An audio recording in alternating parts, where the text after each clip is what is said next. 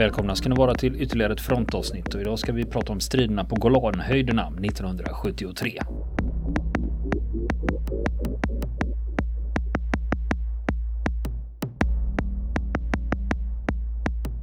Och nu fortsätter vi berätta historien om striderna vid Tel Saki på Golanhöjderna. De första rapporterna kommer in då från, eh, från eh, 116 om syriska stridsvagnar och pansarskyttefordon som korsar gränsen och rullar förbi deras postering och dundrar vidare mot Telsaki som låg eh, fyra eller fem kilometer längre söderut. Utefter samma väg men längs gränsen då också. Och eh, det utbryter naturligtvis hårda strider vid Telsaki där det, det, försvarsstyrkan är mycket större än vid den här lilla observationsposten. Och där finns det också stridsvagnar som blandar sig i leken, då israeliska stridsvagnar som, som eh, kastar sig in i striden då. Och man gör allt för att fördröja eh, den syriska anfallsstyrkan så mycket som möjligt. Och det, hela eftermiddagen och kvällen så rasar det hårda strider ända till mörkret faller. Ehm, och de israeliska stridsvagnarna på platsen de förstör också många syriska stridsvagnar och pansar, pansarfordon. Men syrierna är numerärt alldeles för överlägsna och eh, tränger sig förbi helt enkelt. Och liksom översvämmar de här, den, den underbemannade israeliska försvarslinjen helt enkelt. Och man håller sig till vägarna i, i stora drag för det går snabbast att ta sig fram där. Man har tänkt sig en blixtoffensiv. Och eh, därför följer man vägen då som, eh, som går förbi den andra observationsposten. Då. Ehm, och då några av de stridsvagnar som fortfarande rullar som har deltagit i striderna vid en observationspost 116, de har också dragit sig tillbaka till Telsaki. Eh, och eh, liksom de fem fallskärmsjägarna som, som finns där. Och eh, dit ansluter också ytterligare tre stridsvagnar från en annan pansarbrigad som har eh, deras förband har råkat ut för ett bakhåll och blivit helt sönderslaget och det här är de sista stridsvagnarna som är kvar. Ehm, och, ehm, så att det, det, blir en ehm, blandad styrka som finns på den här lilla kullen. På och runt den här lilla kullen. Det är sex stridsvagnar från två olika brigader plus då en handfull fallskärmsjägare. Några av de israeliska stridsvagnarna har ingen ammunition. De kommer dit för de har skjutit bort den redan borta i den första striden. Vid den första observationsplatsen längre norrut. Eh, så att läget är inte sådär jätteoptimalt kan man säga.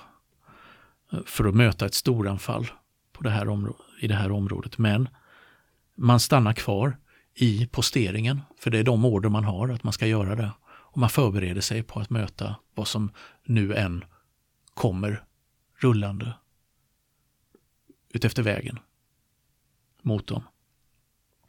Och det är alltså en hel syrisk division som har brutit sig igenom då för det israeliska försvaret och de första, gräns, de första gränshindren där. Cirka 10 000 man.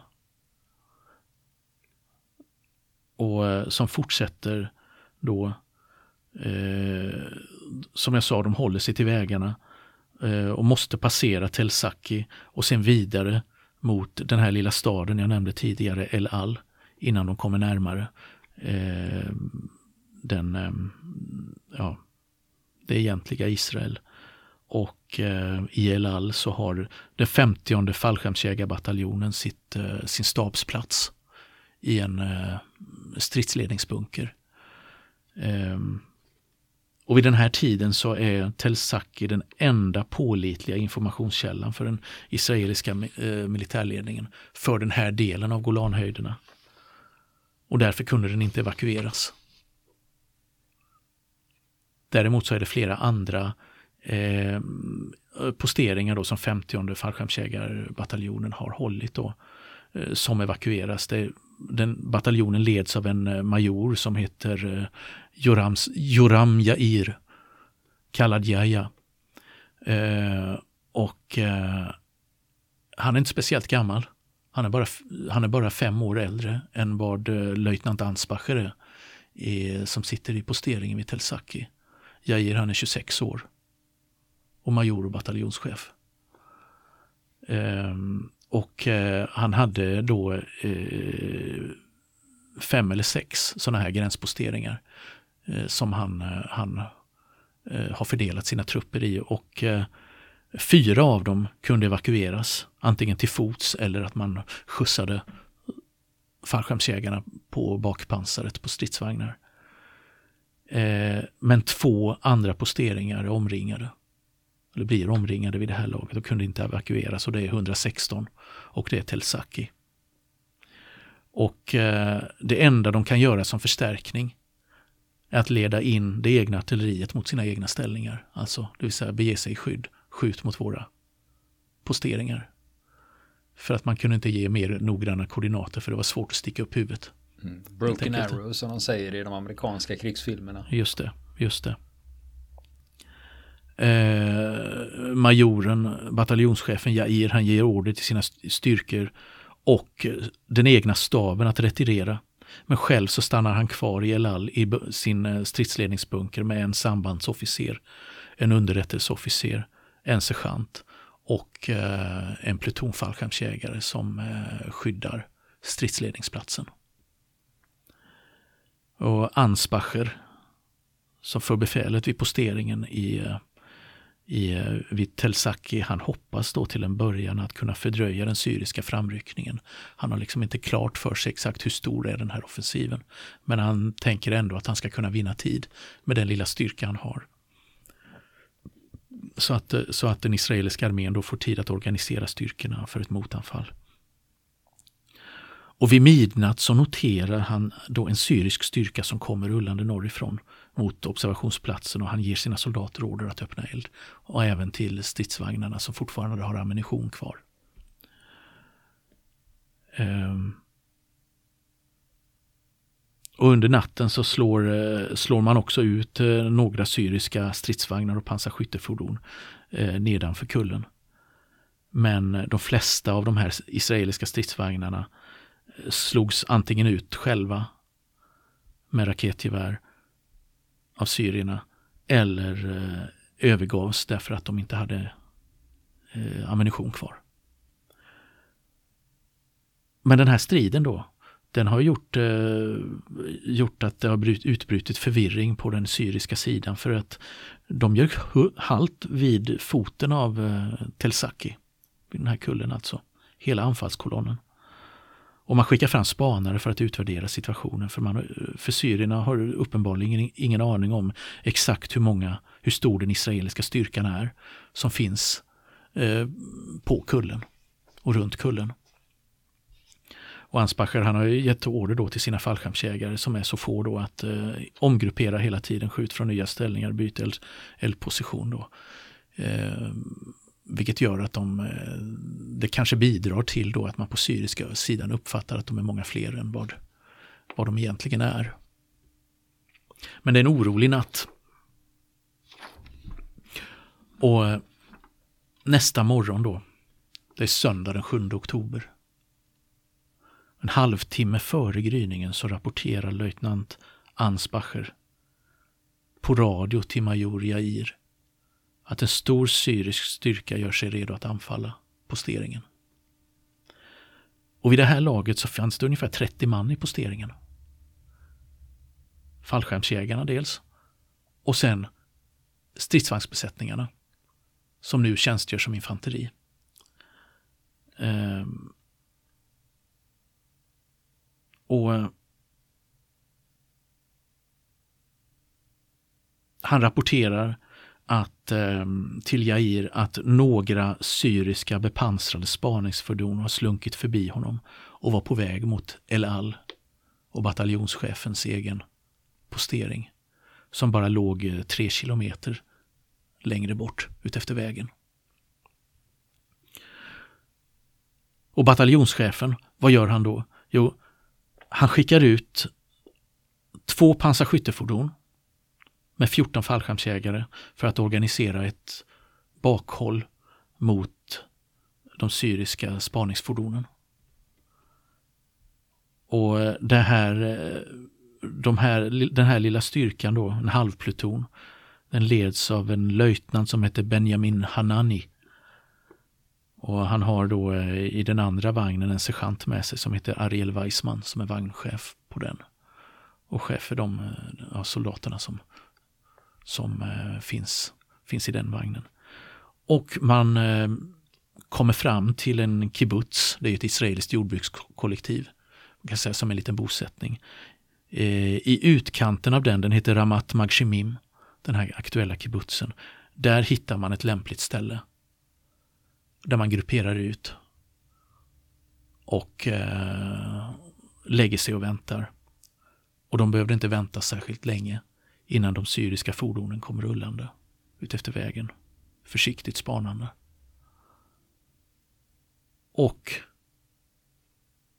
mycket riktigt så löjtnant Hanani, han går i strid, överfaller täten av den syriska fordonskolonnen och slår ut flera av eh, de syriska eh, spaningsvagnarna. Medan de andra eh, snabbt backar och återvänder i riktning mot Telsaki. Och när syrierna retirerade så rapporterade de att de hade stött på hårt motstånd. Och Det här blev ju ganska viktigt för den här lilla striden den, den bidrog också till att öka tidsförlusten för den syriska eh, anfallsstyrkan. Sen är det svårt för de vet mm. ju inte vad de har emot Nej, sig. De, de vet, vet, inte ju exakt. inte om att det är 14 man och två pansarskyttefordon. Liksom. Det kan ju vara mer. Det kan ju vara mer som väntar här och det blir ytterligare lite mer förvirring i den syriska ledningen. Kunde, kunde man sluta sig till då. För att de försökte hela tiden komma underfund med hur starka är israelerna egentligen och det var ganska tydligt att de inte visste det. Hur, hur, om man slöt sig av hur försiktigt de uppträdde på det här frontavsnittet. Samtidigt så har, eh, har andra syriska trupper fullbordat omringningen av Telsaki och posteringen där. Och Ansbacher står i ständig radiokontakt med, eh, med eh, bataljonschefen borta i El Al och rapporterar att mer än hundra syriska stridsvagnar närmar sig norrifrån på kolonn och han observerade även tusentals syriska infanterister och massor av pansarskyttefordon. Innan striden började. Och som sagt, hans fallskärmsjägare strider förbittrat likadant eh, stridsvagnssoldaterna med handeldvapen. Eh, ger eld mot syrierna nedanför och omgrupperar, skjuter, omgrupperar, skjuter i det här eh, skyttegravsystemet och betongvärden som man har eh, uppe på eh, kullen de få stridsvagnarna, de har ju helt slut på ammunition eller blir snabbt skadade och det är ett sanslöst styrkeförhållande som råder på platsen då mellan hela den här syriska anfallskolonnen. Visserligen så sattes ju inte hela den här styrkan in för att storma kullen för den hade ju varit fanns ju inte plats. Ja, precis. Uh, uh, och en, en av fallskärmsjägarna träffas av en prickskytt och uh, släpar sig sårad tillbaka till, till bunkern som finns i, i det här försvarssystemet på observationsplatsen. Och syrierna de skjuter, skjuter oavbrutet mot, eh, mot bunkern och värnen och några försvarare stupar, andra såras och de sårade bärs eller släpar sig själva i skydd inne i, inne i bunkern som finns där. Ansbacher blir allt eh, desperatare och anropar eh, bataljonschefen med budskapet att ammunitionen snart är slut. Man är sårade, man, har många sårade, man är uttröttade, hungriga, törstiga, utsatta för ett obarmhärtigt bombardemang och beskjutning. Det är eh, stridsvagnskanoner, det är artilleri, raketgevär, kulsprutor och allt möjligt som det går att skjuta med som riktas mot den här kullen och eh, de israeliska försvararna. Men trots att det ser hopplöst ut och fullkomligt hopplöst ut så har de ingen tanke på att ge upp. För de vet ju som jag sa tidigare då att eh, det finns inte någon bakom deras rygg som kan ta upp striden. Det här, vi är de enda som finns. Vi måste hålla ut så länge det går. Och bataljonschefen borta i El Al, han försöker undsätta den här posteringen flera gånger. Och det första räddningsförsöket då, det utgår då från, eh, från bataljon, börjar så här. att i samband med att de här striderna började på morgonen den här dagen då, en av de israeliska stridsvagnarna som har befunnit sig vid, vid kullen har, har stuckit därifrån. Och det kommer i högsta fart på vägen mot eh, löjtnant Hananis styrka som precis har genomfört det här bakhållet mot den eh, syriska eh, spaningsstyrkan. Och de är fortfarande kvar vid den här kibbutzen, Ramat Makshemim. Och uppfattar att den här stridsvagnen som kommer dånande i högsta fart är syrisk, fart är syrisk i all upphetsning så att de skjuter emot den och är nästan nära att slå ut den innan de inser misstaget. Och den stannar typ nästan med en bromsladd framför de israeliska eh, ställningarna. Och eh, vagnchefen han, han sticker upp huvudet ur luckan. Det visar sig att det är en rätt hög officer som eh, befinner sig i den här vagnen. Och eh, ropar något om eh, slakten som pågår framme vid observationsposten. Och sen drar han på full gas och fortsätter mot El Al och bataljonshögkvarteret. Där han på nytt håller på att bli utslagen av de fallskärmsjägare som skyddar stabsplatsen där. Och eh, vagnchefen då, han, eh, han eh, rapporterar upphetsat för bataljonschefen att det är, det är rena helvetet där framme vid Telsaki. Och varnar Jair, majoren, från att skicka några som helst trupper dit. Att förklara att det kommer vara fullständigt omöjligt, de kommer inte komma fram. För att nedanför krönet, på den sida som inte syns från väster, så står tusentals syriska fordon. Hävdar han. Och några som lyssnar på det här samtalet, det är eh, via radion. Det är löjtnant Hanani, han som genomförde bakhållet vid kibbutzen. Han lyssnar på radiotrafiken som blir allt desperatare mellan observationsposten och bataljonschefen. Han har kopplat in sig på samma frekvens där. Och likaså hans sergeant Pilts. Och de hör, hör hur det blir, situationen bara blir värre och värre. Och då hör det till saken att både Hanani och Pilz känner Ansbacher sedan skolåldern. De har varit klasskamrater sedan småskolan. Och är bästa vänner och tillhör samma elitförband. Och Hanani, han förstår ju att hans gamle vän är illa ute där framme och vänder sig till bataljonschefen och ber om tillstånd att köra fram och rädda soldaterna på observationsposten. Eller åtminstone då förstärka dem och förse dem med ammunition. Så i bästa fall kan vi få med dem tillbaka. I värsta fall så blir vi kvar där. Och då, då har observationsposten fler försvarare och de hade också med sig ammunition som man kunde fördela bland de övriga. Och han förklarar då för, för bataljonschefen hur han planerar att undsätta observationsposten. Men eh, majorerna vägrar först att lyssna på det, eh, höra på detta då. Eh, eftersom han redan har liksom insett hur illa det är där borta och hur hopplöst det är.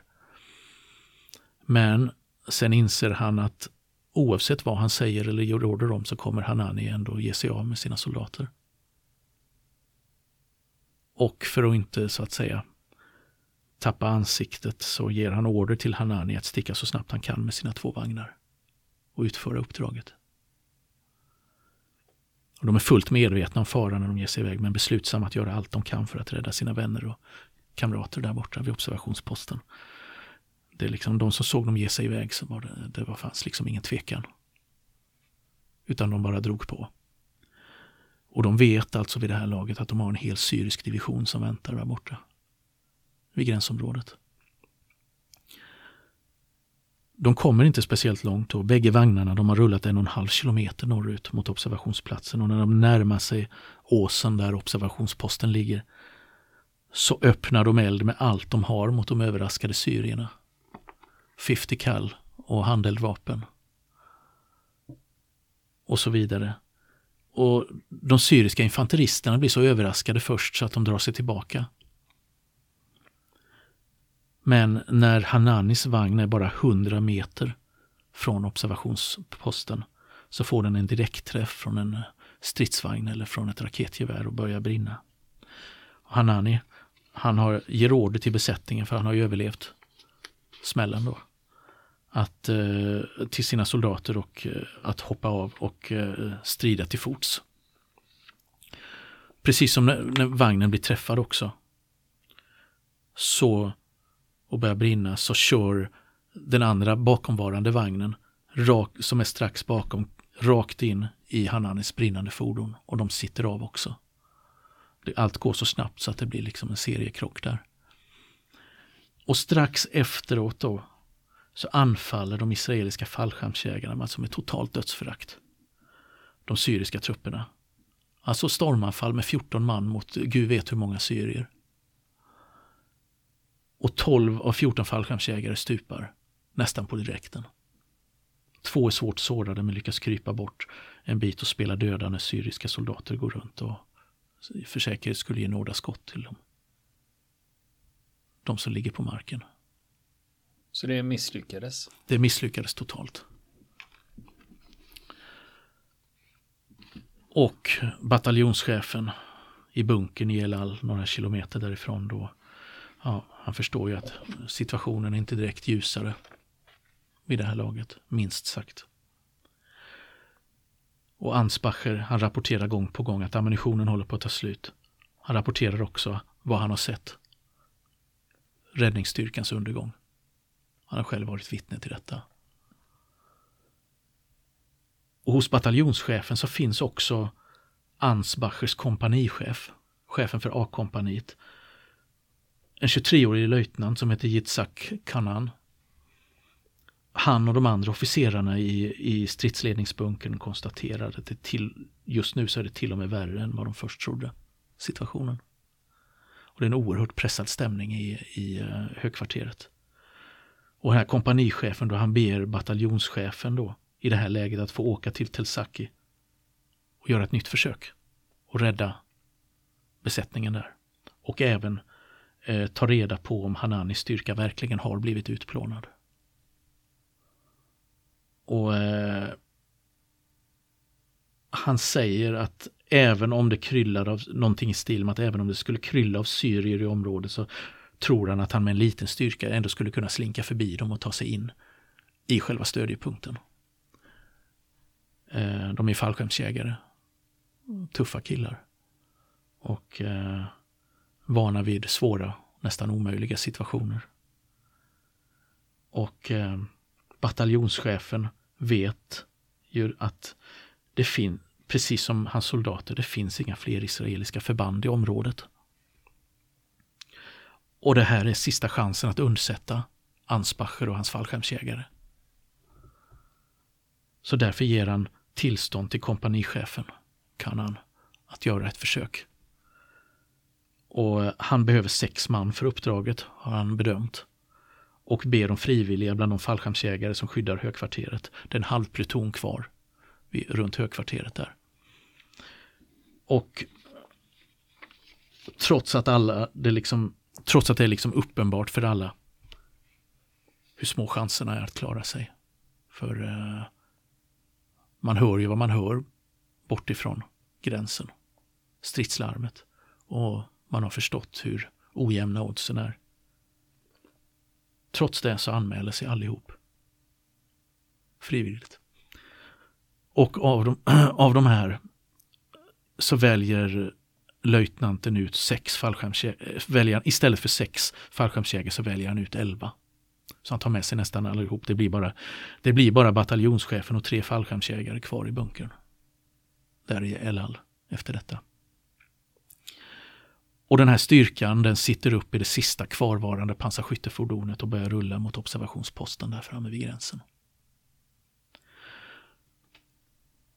Och borta på Telsaki så ser Ansbacher vad som händer härnäst också. Han ser hur det här israeliska fordonet närmar sig från söder. Samtidigt som han observerar hur den syriska divisionen på andra sidan åsen har börjat röra sig. Det verkar i alla fall som att den har börjat röra sig. Och för att undvika att de här möter varandra på vägen då så ber han på radion Eh, kan han ta en annan väg längre österut för att närma sig observationsposten. Men som jag sa, Golanhöjderna, det, är ju, det finns inte så mycket ställ, platser att gömma sig på. Det finns inga stora skogar. Det finns inte mycket buskage på de flesta ställen. Så att ganska snart så upptäcker en syrisk stridsvagn den här pansarskyttefordonet som närmar sig. Vänder runt tornet och börjar ge eld. Och fler syriska vagnchefer uppmärksammar att ja, nu händer det någonting. Man observerar målet och blandar sig i leken.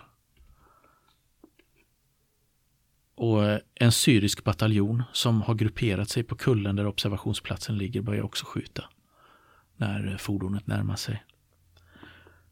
Och eh, de israeliska soldaterna hoppar ur pansarskyttefordonet och inleder utan att tveka ett anfall mot de överraskade syrierna. Alltså de blir överraskade av anfallet. Att de är så gåpåiga. De här pansarskyttefordonen, mm. är det sådana amerikanska M113 mm. eller? Yes, det är de gamla. Eh, gamla de M113. Mm. Vill man se sådana, de har ju en sån på arsenalen i Strängnäs. Just det, just det. det man vill se han i verkligen. Ja. Trevligt att titta på. Och det är ofta just det, även om man har läst böcker och sett mm. filmer. Men just när du står bredvid och bankar lite på plåten. Det är... Ja. Ja. Man upplever det, det på ett till. helt annat sätt. Det hör till att kunna göra det ibland. Och de syriska soldaterna framför fallskärmsjägarna börjar skingras och många av dem börjar springa därifrån. Men något befäl får stopp på dem, beordrar dem tillbaka till sina ställningar och en kort eldstrid utbryter. Och fem av de israeliska fallskärmsjägarna stupar. Och resten då av dem, alla mer eller mindre svårt sårade, lyckas trots allt åla sig in i observationsposten och ta skydd i bunkern. Så nu står löjtnant Ansbacher där med ännu fler sårade på sin hals. Och han har inte blivit undsatt. De fick inte med sig någon ammunition eller någonting? Nej, nej, det fick de inte. En annan officer som har följt med i uppdraget och en löjtnant som heter Meir Brukenthal. Eh, han har blivit sårad, lyckas sling, åla västerut istället, bort från observationsposten. Eh, och lyckas då i skymningen slinka iväg mellan de syriska stridsvagnarna och så småningom ta sig tillbaka till bataljonschefens bunker. Där han rapporterar om vad som har hänt och att eh, kompanichefen Kanan är svårt sårad och befinner sig på observationsplatsen. Telsaki. Och syrierna, de har ny, får ny energi och återupptar försöken att erövra eller slå ut eh, observationsplatsen. Där, eh, där eh, ammunitionen är nere på extremt kritiskt låga nivåer. Och i de här striderna så blir eh, Ansbacher sårad i benet. Och en annan av hans soldater blir dödligt sårad. Och eh, även bland stridsvagnssoldaterna som deltar i striden så är det märkbara förluster. Och nästa vecka fortsätter vi berätta om striderna vid Tel Saki. Vill ni komma i kontakt med oss så kan ni göra det via vår Facebook-sida som heter Fronten. Det är inga problem för er att leta er fram där. Eller också så mejlar ni på vår mejladress och det är frontenpodcastgmail.com.